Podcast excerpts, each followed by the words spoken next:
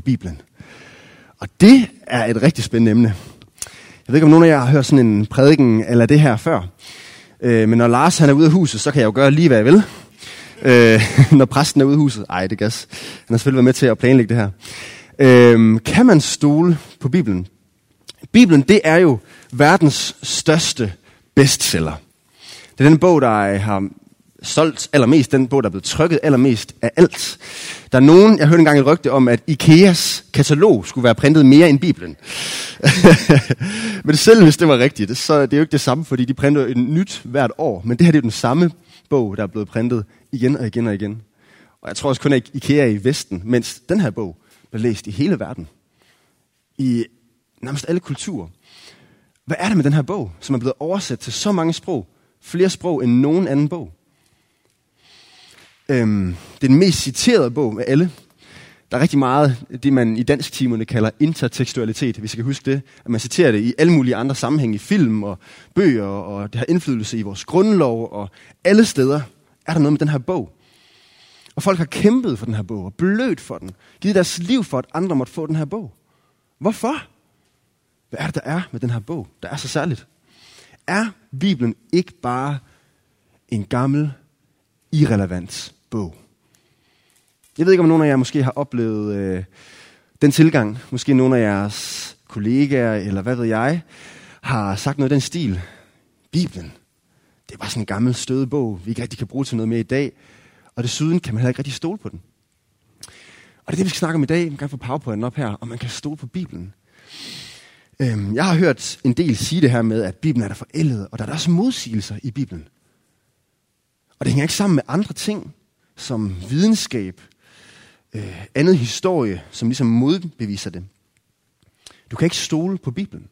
Det er sådan en rimelig gængs tilgang, jeg oplever. Det ved jeg ikke, om du kan genkende.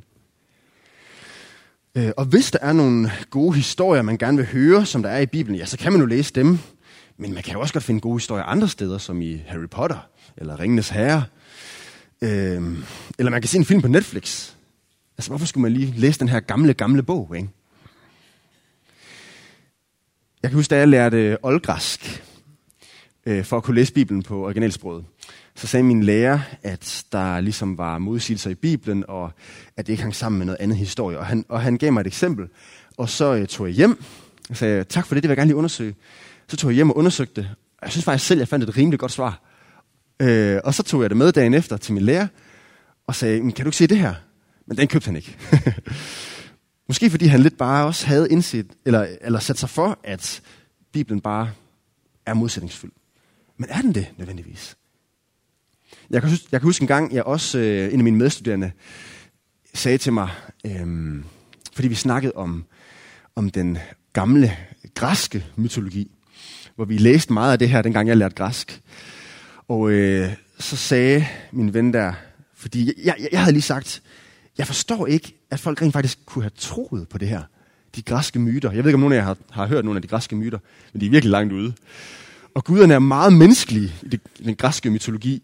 Altså Zeus kommer ned og øh, forfører en, en menneskekvinde og øh, får et barn, Herkules. Det er virkelig sådan, historien er, ikke også? Det er ikke som i Disney-historien.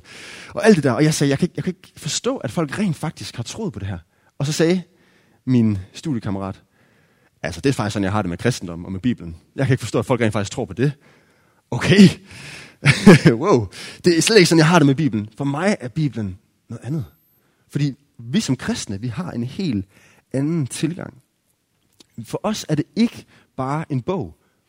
For os er det faktisk Guds ord. Og vi elsker den bog, fordi vi elsker Gud. Og fordi vi i den her bog rent faktisk møder Gud. Fordi det er Guds primære måde at tale til os igennem på. Han kan tale til os på mange andre måder, igennem naturen, igennem profetiske ord og alt muligt andet. Men den her måde, det er den mest sikre måde, som vi kan teste alt på. Her står det, sort på hvidt, hvad Gud har valgt at fortælle os. Og han kunne have åbenbart sig på mange andre måder, men nu er det nu engang en bog, han har valgt at åbenbare sig, altså vise sig, gøre så tydeligt igennem. Og alligevel er det faktisk ikke en bog. Bibel betyder faktisk bøger. Og Bibelen er faktisk et bibliotek med 66 bøger. ved ikke, om nogen af jer i søndagsskolen øh, lærte, hvordan man kan huske de 66. At det er 66, det kan man huske på ørerne her. At det er to sekstaller, der ligesom går ned. 66 bøger i Bibelen. Så har jeg lige den med, hvis ikke I fik den fra børnekirken. der er over 40 forfattere, der har skrevet Bibelen på en periode på et halvandet årtusind. Den er blevet skrevet over en lang periode, og i løbet af det her halvandet årtusind har man altså kun haft nogle af de her bøger. Mere og mere. Og så til sidst, så blev den lukket i det, man kalder en kanon. Nogle af jer kender jo kanon fra dansk, at der har man en bestemt kanon, man øh, bruger. Det er det, man pensum, man skal komme omkring. Og det er ligesom den lukkede kanon, de 66 bøger, som vi tror på, er Guds ord. Øhm, der er det her skriftsted, 2. Timotius 3:16, der siger, et hvert skrift er indblæst af Gud. Når jeg læser det her vers, så forestiller jeg mig altid Gud, der står med Bibelen og blæser. Han indblæser sin ånd i Bibelen. At han giver sin egen karakter i Bibelen. At han har givet noget af sig selv i Bibelen. At det er guddommeligt inspireret, Bibelen. Og derfor er det, som Paulus skriver her, nyttigt til undervisning, til bevis, til vejledning og til opdragelse i retfærdighed. Og man kan sige, der er lidt to måder, man kan forholde sig til Bibelen på. Nogle af jer, måske særligt unge, har set mig gøre det her meget til teenage-lejre. Den ene måde er den her. Jeg håber ikke, der er nogen, der synes, at jeg er blasfemisk. Det gør man meget i øh, islamiske kultur, Der må man ikke gøre det her med Koranen. Men øh, vi tror på, at Bibelen er øh, lidt anderledes. At det er printet skrift, og det er budskab i sig selv, der er heldig. Så nu tør jeg godt gøre det her. Det her er den ene måde, man kan forholde sig til Bibelen på. At jeg er over Bibelen. At jeg øh, vælger, hvad jeg kan lide i Bibelen, og jeg lader resten være. At jeg måske twister det i Bibelen, jeg ikke rigtig kan lide, så det passer ind til det, jeg kan lide. Jeg er herre over Bibelen. Den anden måde er den her. At Bibelen er over mig. At når jeg møder noget i Bibelen, jeg rent faktisk ikke kan lide, så er det ikke Bibelen, der er et problem med, så er det mig, der er et problem med at det her faktisk er Guds ord, som er over mig, fordi Gud er over mig. Og derfor så er det her en autoritet, jeg vil sætte over mit liv. Og det er det, vi tror på. Og hvorfor gør vi det? Vi, vi som kristne, hvorfor er det, vi tager Bibelen så seriøst, vi løfter den her op? Hvorfor er det, vi siger, det er Guds ord? Hvorfor kan man stole på Bibelen? Hvorfor påstår vi det? For det kan man jo godt komme til at tvivle på. Ikke? Det ved jeg ikke, om du måske har oplevet. Måske når du kommer til at støde ind i noget i Bibelen, som kan være ret problematisk, og du tænker, ah, kan det virkelig passe det her? øhm, så kan man godt komme til at tvivle. Jeg kunne godt tænke mig i dag at give fire argumenter for, hvorfor man kan stole på Bibelen. Øhm, og jeg har lyst til at starte med at sige, at jeg kan ikke stå her i dag og bevise, at Bibelen er Guds ord. Lige så lidt som man kan modbevise, at det er det. Det kan man ikke. Øhm, det er ikke naturvidenskab på den måde, man kan tage det ind i et, øh, et øhm, laboratorium og så bevise noget på den måde. Nej, det her det er noget overnaturligt, vi taler om. Og der skal noget overbevisning til, noget tro til, for at det her det giver mening.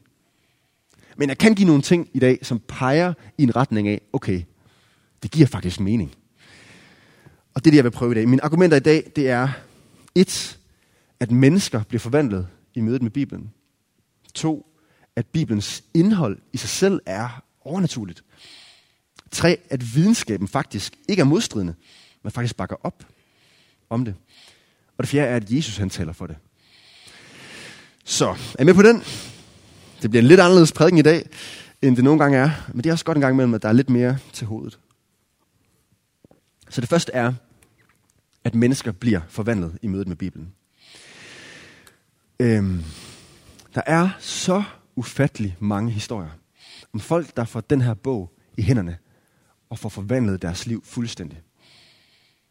Og det her det er ikke et perfekt argument, fordi man kan også sige, at hvis man læser Harry Potter og bliver rørt af noget der, kan man også blive forvandlet eller blive mere glad og så videre. Ja, men der er virkelig noget særligt over den her bog. Der er jo mange historier om for eksempel folk, der er kriminelle, kommer i fængsel, er mordere, eller hvad det nu er. Og så læser de den her bog, fordi den er i fængslet. Og så får de forvandlet deres liv. De bliver lige pludselig kærlige. De dropper deres kriminalitet. De starter en helt, et helt nyt liv. Hvad er det, der er med den bog?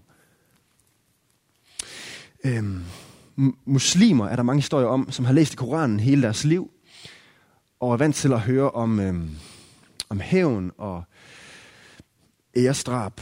Øhm, man skal kæmpe for sin ret. Og så læser de Bibelen, kommer til bjergprædikenen, hvor Jesus han siger, du skal vende den anden kind til. Og det bliver forbløffet. De opdager, at Jesus han selv gjorde det her på korset. Han offrede sit eget liv. Det, var, det er helt anderledes. Og det bliver forvandlet. Muslimer bliver kristne.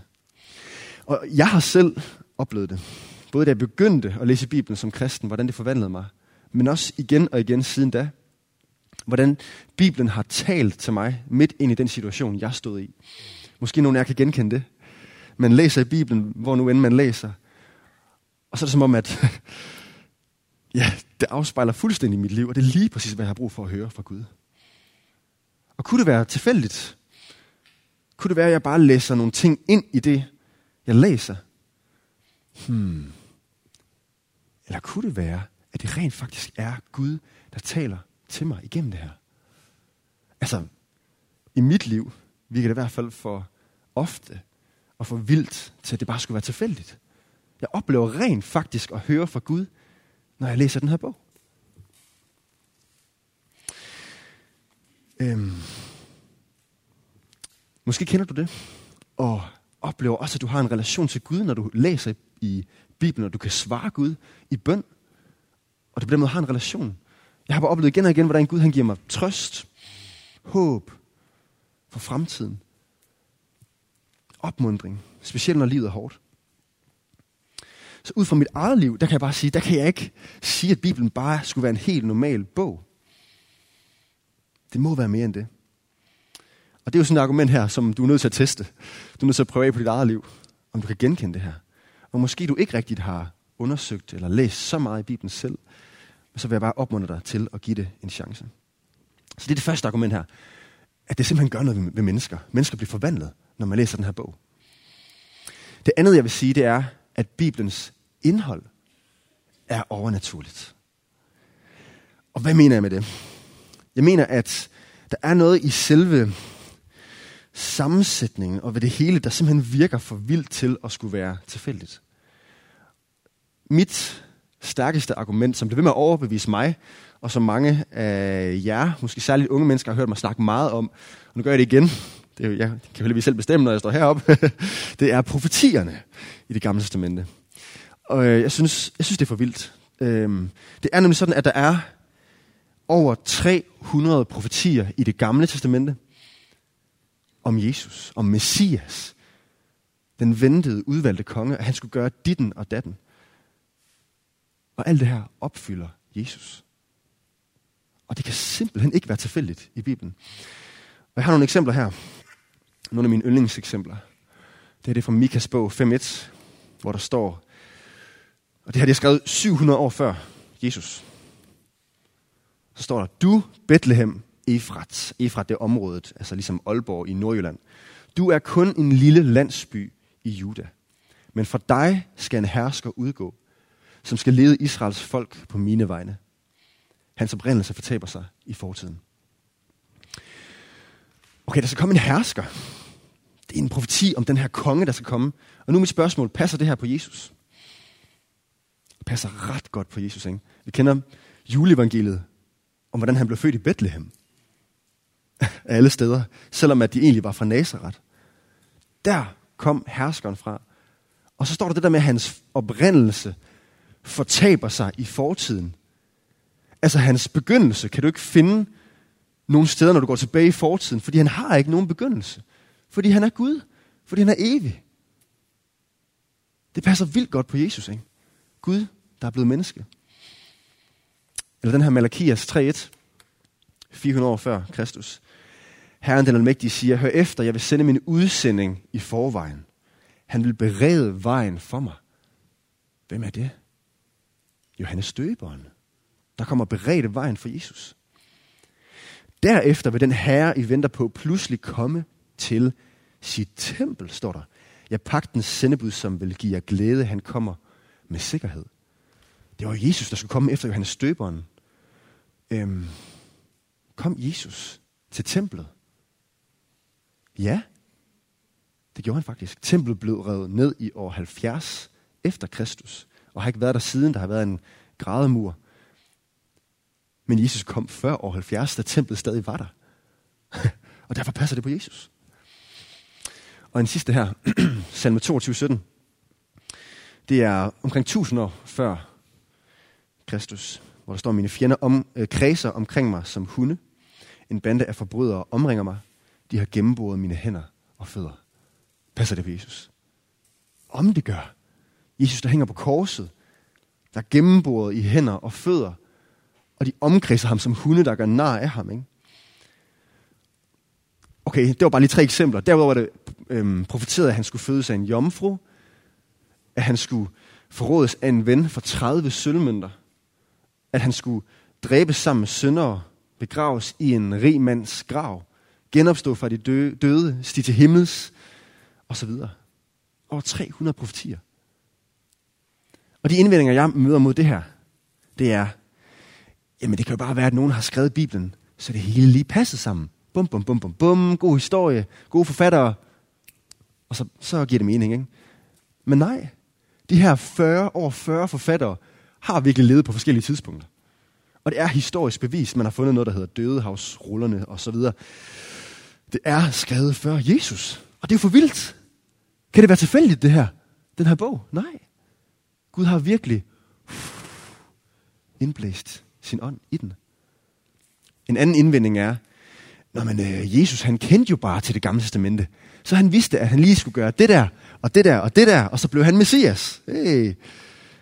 Men nej, Jesus kunne ikke selv bestemme, hvor han blev født i Bethlehem, vel? Eller hvem han blev født af, en jomfru, og så videre, så videre. Der er mange ting der. Så er der nogen, der siger, øhm, altså, der er også nogle profetier, der ikke er blevet opfyldt endnu om Messias. Og det er det, jøderne siger, og det er derfor, de stadig venter på Messias. Og det er for eksempel sådan nogle profetier om, at øh, Messias skal komme og bringe fred til hele jorden. Og bare se på verden. Der er ikke fred. Og de der få profetier, der ikke er blevet opfyldt, det er rigtigt. Dem har Messias ikke opfyldt endnu. Men det er, fordi han opfylder dem senere. Når han kommer igen, og han skal være konge over alt. Ikke? Det giver virkelig mening, det her. Det, det er for forbløffende til mig, til jeg bare kan sige, at det skulle være tilfældigt. Okay, det er det, det, er det andet. Det tredje, jeg vil sige, det er videnskaben. Og det her det vil, komme, vil vi komme mere ind på øh, om nogle uger, hvor David Jacobsen, som er professor ved Aalborg Universitet og kristen, han vil komme her og holde en prædiken for os om videnskab og tro. Det bliver rigtig spændende. Men lad mig bare lige sige nogle få ting her. Videnskaben og kristendommen er ikke modsætninger. Noget af videnskaben taler om noget helt andet end kristendommen. Det taler om det fysiske, mens kristendommen taler om det metafysiske, det overfysiske, om det åndelige, som man ikke kan bevise eller modbevise med naturvidenskab. Og på den måde giver det ikke mening at modstille det over for hinanden, når man taler om to forskellige ting. Man taler om Gud, og man taler om fysik. Ikke? Det hænger ikke altid sammen.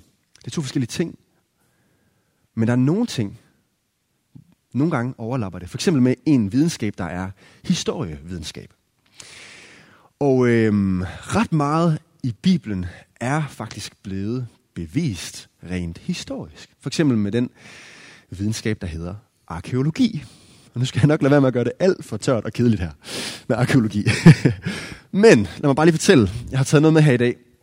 Øh, hvis nogen af jer har lyst til noget mere, så er der sådan noget, et magasin her, øh, der hedder Tell, øhm, som er omkring bibelsk arkeologi, udgivet her i Danmark. Øh, der er en her, er Bibelen historisk troværdig? Levede Jesus virkelig? Øh, Torino, ligeklædet, Jesu ligeklæde, findes det? Er det ægte eller falsk? Jeg har også taget nogle bøger med her, hvis man har lyst til lidt mere. How we got the Bible, og så videre. Man må gerne komme og låne. Og min pointe med det her er bare, der er ret meget forskning, der faktisk også fortæller, at Bibelen faktisk er troværdig. Lad mig give et eksempel, som slog mig i min studietid. Vi hørte om udvandringen i Ægypten. I kender historien, I har set uh, Prinsen af Ægypten, filmen. Øhm, Moses, der kommer og er med til at udfri folket af Ægypten og de ti plager og alt det her, ikke også? Men så er der et problem. Og det er, at Bibelen siger, at de var i et bestemt område i Ægypten. I det, der hedder Goshens land. Men Farag, han boede virkelig langt væk derfra. Sådan flere dagsrejser derfra. Øhm, I Ramses. Så når der står i Bibelen, at Moses gik op til Faraos palads igen og igen, så giver det ikke mening. Fordi det var alt, alt for langt væk til, at han kunne gøre det. Det er sådan en indvending imod Bibelen. Bibelen giver ikke mening, vel? Men så har man fundet nogle nye udgravninger, som viser, at faktisk i den her periode havde Farao faktisk et andet palads nær ved Goshens land hvor han faktisk opholdt sig i den her periode. Så det giver mening, at Moses kunne gå op til ham. Og det viser de her udgravninger. Bare sådan en lille ting, der faktisk fortæller os, hey, det giver mening. Bibelen er ikke bare noget, der nogen, nogen der har fundet på. Det er faktisk historisk troværdigt, det her. Og en lille pudsig ting er, at han så, Farag, flyttede fra det her sted, fordi han led et frygteligt nederlag på et tidspunkt. Og så skriver han ikke mere ned selv, fordi faraverne, de kunne ikke lide at fortælle om deres nederlag. De fortalte kun om deres sejre. Og hvad er det mon for et nederlag, de har oplevet? Det kunne jo nok være det, der skete i Bibelen. Det er jo pudsigt. Okay, så det her det er min øh, tredje pointe med videnskaben. Og så glæder vi os til at høre mere om det, når vi får besøg af David Jacobsen. En fjerde ting, jeg vil sige, det er, at Jesus taler for Bibelen. At Jesus selv siger, at Bibelen er troværdig. Det var sådan, han brugte Bibelen. Og jeg ved ikke med dig, men jeg elsker Jesus. Og jeg har mødt Jesus. Og det er på grund af ham, at jeg er kristen. Og når han siger, at Bibelen er troværdig, okay, så køber jeg den. Fordi jeg stoler på ham. Jesus han fortalte igen og igen om historierne i det gamle testamente, om øhm, Jonas, der blev slugt af, af havfisken. Som om, at det bare var historisk. Og Moses og så videre. Han regnede det for en selvfølge. Og han tog den faktisk rigtig seriøst. Lad mig lige give jer et eksempel her. Det er det Matthæus 22, 29. Hvor øh, der er kommet nogen til Jesus og vil diskutere Bibelen med ham. Og øhm, de tror ikke på, at der findes en opstandelse fra de døde. Og så siger Jesus det her. Så går han ind i en bibeldiskussion, okay? Så skal vi lige holde os vågne her i den her diskussion. Fordi han er lidt besvindig her, Jesus. Der står, Jesus svarede dem, I er på vildspor, for I kender hverken skrifterne eller Guds magt. De troede på, at der ikke var nogen opstandelse fra de døde. Men så siger han, i opstandelsen hverken gifter man sig eller giftes bort, men er som engle i himlen. De har nemlig spurgt om, hvem skal man så være gift med i himlen? Så siger han vers 31. Og om de dødes opstandelse. Har I så ikke læst, hvad der er talt til jer af Gud, der siger, jeg er Abrahams Gud, og Isaks Gud, og Jakobs Gud. Han er ikke Gud for døde, men for levende. Okay, hvad er det lige, du siger, Jesus? Du argumenterer for, at der er en opstandelse ud fra det her vers. Hvad har det lige med noget med opstandelsen at gøre? Det han siger, det er, der står i Bibelen, jeg er Abrahams Gud. Men Abraham er død. Hvordan kan Gud være Gud så for Abraham? Gud er ikke Gud for de døde, men for de levende. Det må sige, Abraham lever stadig. Bare i himlen med Gud. Ergo er der et liv efter døden. Kan I se det? På grund af et enkelt ord i Bibelen. Jeg er Abrahams Gud. Fordi det er i nutid, og ikke i datid. Det synes jeg er vildt. Så meget går Jesus op i Bibelen. Og det burde være en opmuntring for os til at gøre det samme at elske Bibelen og tage den seriøst. Ja. Nu skal jeg til at runde af. Øhm, spring lige noget af det her over. Kan man stole på Bibelen? Det tror jeg rent faktisk på, man kan. Det tror jeg på, man kan. Og det betyder, venner, for os, øh, at, at vi kan høre fra Gud, når vi åbner den her bog. Måske nogle af jer oplever en tør periode i jeres liv, hvor I ikke hører så meget fra Gud. Og hvor du siger, at jeg ville ønske, at jeg kunne høre mere fra Gud. Så tag den her bog. Støv den af. Åbn den. Læs og hør fra Gud. Ikke? Gud vil rent faktisk gerne tale til os. Og det har han gjort mega tydeligt her. Igennem sit ord. Så kirke, hvad siger I til, at vi er en bibelelskende kirke? Er vi en kirke, der elsker den her bog, lever for at leve den her bog ud, for at kende den her bog, for at kende Gud? Ikke? At vi er et bogens folk, der tager den her seriøst, og der elsker at læse i den. Ikke for bogen selv, men for Gud. Fordi vi elsker ham, fordi han er vidunderlig. Ja. Nu skal vi til at lovsynge med sammen. Lovsyngen må gerne komme op. Men skal vi ikke lige bede sammen? Og tak Gud for det her. Jesus, tak, at du har valgt at tale til os. Tak, at du har valgt at tale til os, Jesus. Du har ikke lavet os være, men du har gjort dig selv synlig for os, og det har du særligt gjort igennem Bibelen. Tak for den enorme gave, Bibelen er. Og Gud tilgiver os, at vi ikke tager Bibelen så seriøst altid. At vi regner det for en selvfølge. Når der er så mange kulturer i verden, hvor man kæmper for bare at have nogle sider af Bibelen. Og her har vi hele Bibelen på vores telefoner og vores hylder. Gud hjælp os med at tage vores Bibel frem. Hjælp os med at åbne den og høre for dig. Ikke som sådan en eller anden dårlig samvittighed om, at vi burde også læse, men som en glæde. At vi kan kende dig. At du har vist dig selv for os, Gud.